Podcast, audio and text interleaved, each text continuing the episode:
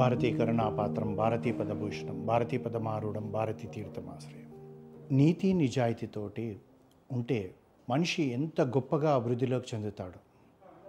కానీ అబద్ధము అసత్యము అధర్మము అవినీతితో కూడుకొని కూడా జీవితంలో జీవించవచ్చు మనం ఈ ప్రపంచంలో ఎంతోమందిని చూస్తున్నాం.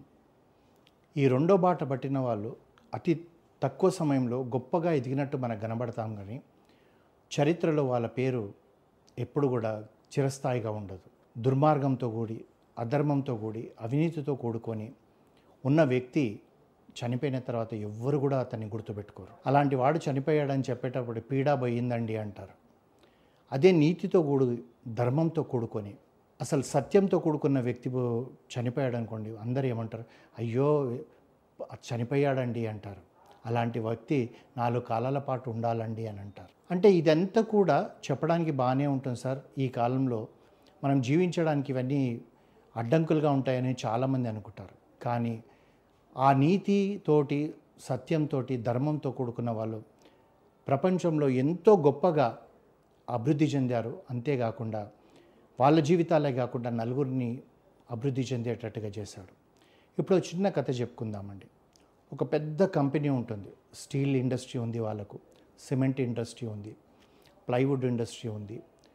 తర్వాత అన్ని రకరకాల ఇండస్ట్రీస్ తోటి దగ్గర దగ్గర ఒక నలభై వేల టర్న్ ఓవర్ చేస్తున్న ఇండస్ట్రీ దానికి. దాని యజమాని తను ఏమనుకుంటాడంటే ఇంకా నేను రిటైర్మెంట్ వచ్చేసింది నాకు వయసు వచ్చింది నేను రిటైర్ కావాలి. కానీ సంస్థను నడిపించడానికి నా పిల్లలకి ఇంకా అంత అనుభవం లేదు. అనుభవం ఉన్న వ్యక్తి సంస్థలో ఉన్న వ్యక్తిని సీఈఓగా చేయాలని చెప్పి అనుకుంటాడు. అనుకొని అందులో అన్ని డిపార్ట్మెంట్లలోకించి ఒక్కొక్కరిని ఒక్కొక్కరిని సెలెక్ట్ చేసి పెట్టుకుంటాడు. కానీ అందులో ఎవరిని సెలెక్ట్ చేయాలి? అలా సెలెక్ట్ చేసుకున్న వ్యక్తులు ముప్పై మంది ఉన్నారు. అందరూ కూడా తెలివిపరులు. ఏదైనా స్ట్రాటజీ సక్సెస్ఫుల్ చేస్తారు ఇండస్ట్రీ నడిపిస్తారు చేస్తారు. అక్కడి వరకు పర్వాలేదు. కానీ ఒక సంస్థ సీఈఓగా అంటే ఒక ట్రస్టీగా ఒక యజమానిగా ఉండే వ్యక్తి ఏ విధంగా ఉండాలి? అతనికి ఉండాల్సిన ముఖ్య గుణాలు ఏంటిదంటే నీతితో కూడుకొని ఉండాలి నిజాయితీపరుడుగా ఉండాలి. అంటే మనం చెప్పుకుంటాం కదండి హానెస్ట్ తర్వాత నమ్మకమైన వ్యక్తి ఉండాలి. కానీ వీళ్ళ నమ్మకం ఎలా నేను వీళ్ళు ఎలాంటి వ్యక్తులను ఎలా దాన్ని పరీక్ష చేయడానికి అతను ఏం చేస్తాడంటే ఒకరోజు ఈ ముప్పై మందిని పిలుస్తాడు. పిలిచి ఒక కాన్ఫరెన్స్ రూమ్లో మీటింగ్ పెట్టి వాళ్ళకి చెప్తాడు. మీ ముప్పై మందిలో ఒక్కరిని మాత్రం నేను సీఈఓ చేయాలి. ఆ సీఈఓ చేయడానికి ఒక పరీక్ష పెట్టబోతున్నాను. ఆ పరీక్షలో మీరు నెగ్గిన వాళ్ళు సీఈఓ అవుతాడని చెప్తారు. అనేటప్పటికీ వాళ్ళు అందరూ కూడా ప్రతివాడికి ఉంటుంది నేనైతే బాగుంటుంది నేనైతే బాగుంటుంది కానీ ఇతను ఏంటిది ముప్పై మందిలో మనకు పోటీ పెట్టాడు ఈ విధంగా అనుకుంటారు. ఇలా ఎలాంటి పోటీ ఉంటుందో ఏం చెప్పి అనుకుంటే అతను అంటాడు ఈ పోటీ చాలా సులువు ఇక్కడ ఒక బాక్స్ ఉంది ఈ బాక్స్లో కొన్ని విత్తనాలు ఉన్నాయి. మీరు ముప్పై మంది ఒక్కొక్క విత్తనాన్ని తీసుకెళ్ళండి. మీ ఇంట్లో ఆ విత్తనాన్ని ఒక చిన్న పూల కుండీలో పెట్టండి. దానికి రోజు సంరక్షణ చేస్తూ నీళ్ళు పోస్తూ దాన్ని వృద్ధిలోకి వచ్చేటట్టు చూడండి. కరెక్ట్గా వచ్చే సంవత్సరం ఇదే రోజు. ఈ ఈ సమయంలోనే మీరు ఆ కుండీలను తీసుకొని రండి.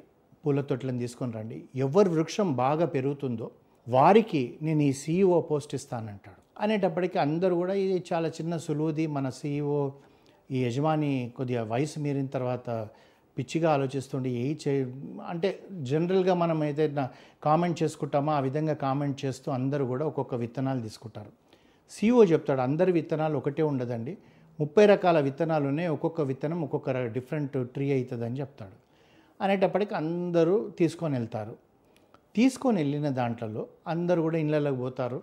ప్రతి వాడు కూడా తొట్టి పె- ఒకడు అనుకుంటాడు వన్ ఇయర్ అంటే పెద్దగా అవుతుందని ఒక పెద్ద తొట్టి రకరకాల తొట్టి వాడు అతి తెలివిగా మంచిది ప్లాస్టిక్ది కలర్ఫుల్ పూల తొట్టి అందులో ఈ విత్తనాలు వేసి అందరూ నీళ్ళు పోయడం మొదలుపెట్టారు.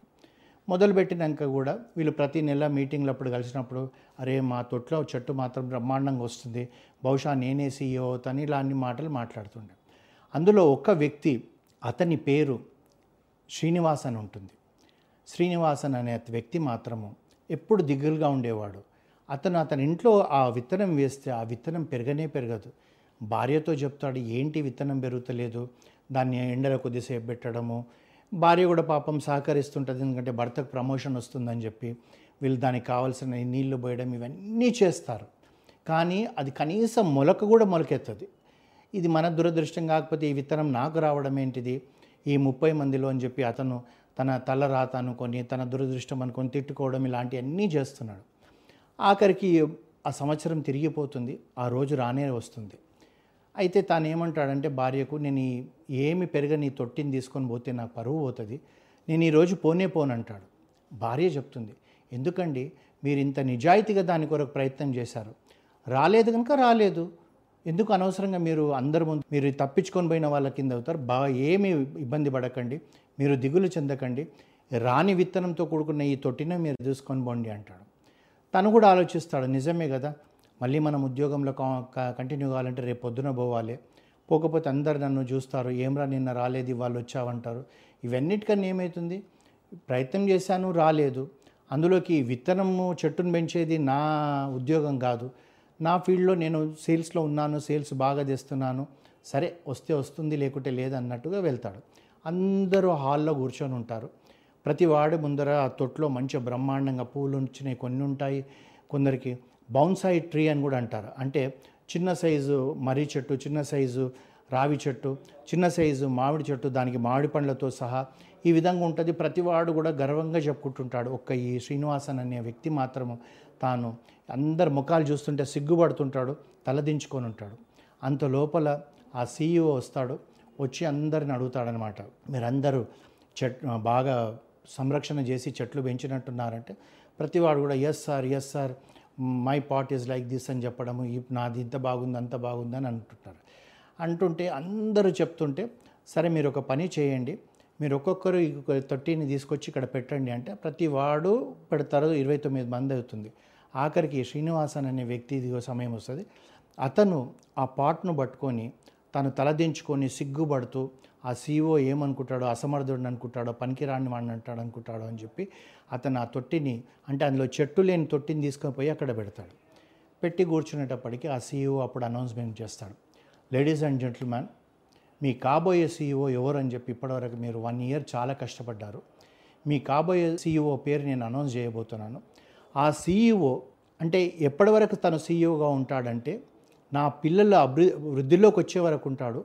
ఆ తర్వాత నా పిల్లలకు కూడా సలహాలు ఇస్తూ రిటైర్మెంట్ అయినా కానీ అతను బ్రతికున్నంత కాలం కూడా సీఈఓగా ఈ కంపెనీకి ఉంటాడు అనేటప్పటికీ అందరూ కూడా వాళ్ళు ప్రతి ఒక్కడు సంతోషపడతాడు. నా చెట్టు బాగుంది ఇంకా నేనైతాను నేనైతానని. కానీ శ్రీనివాసన్ మాత్రం కామ్గా కూర్చొని ఉంటాడు. ఆ వ్యక్తి పేరు చెప్తున్నాను. ఆ వ్యక్తి ఎవరో కాదో శ్రీనివాసన్ అని అంటాడు. అనేటప్పటికి అందరు ఆశ్చర్యపోతాడు ఏమ్రా మన చెట్టులో కనీసం ఇంత విత్తనం మొలకెత్తలేదు. మన సీఓకు నిజంగానే బుర్ర చెడిపోయింది. మొట్టమొదటిది మనకు ఇత్తనాలు ఇచ్చి చెట్లు పెంచమన్నాడు మనం పెంచిన తర్వాత ఈ విధంగా చేస్తున్నాడు అనేటప్పటికి అందులో కొద్ది అగ్రెసివ్గా ఉండే ఇద్దరు ముగ్గురు ఏమంటారంటే సార్ మీ డెసిషన్ రాంగ్ అండి. ఒక చెట్టుని పెంచిన వాడు ఈ కంపెనీని ఇలా పెంచుతాడు? రేపొద్దున మీ తరం తర్వాత మీ వచ్చే తరానికి ఏం సలహాలు ఇస్తాడు? వాడి ముఖం వాడికేం వస్తుందండి? ఆడు కనీసం ఈ చెట్టును పెంచలేకపోయాడని చెప్పి కించపరిచిన మాటలు మాట్లాడితే అప్పుడు ఆ సీఈఓ చెప్తాడు మీరందరూ గుండెల మీద చేసుకొని చెప్పండి.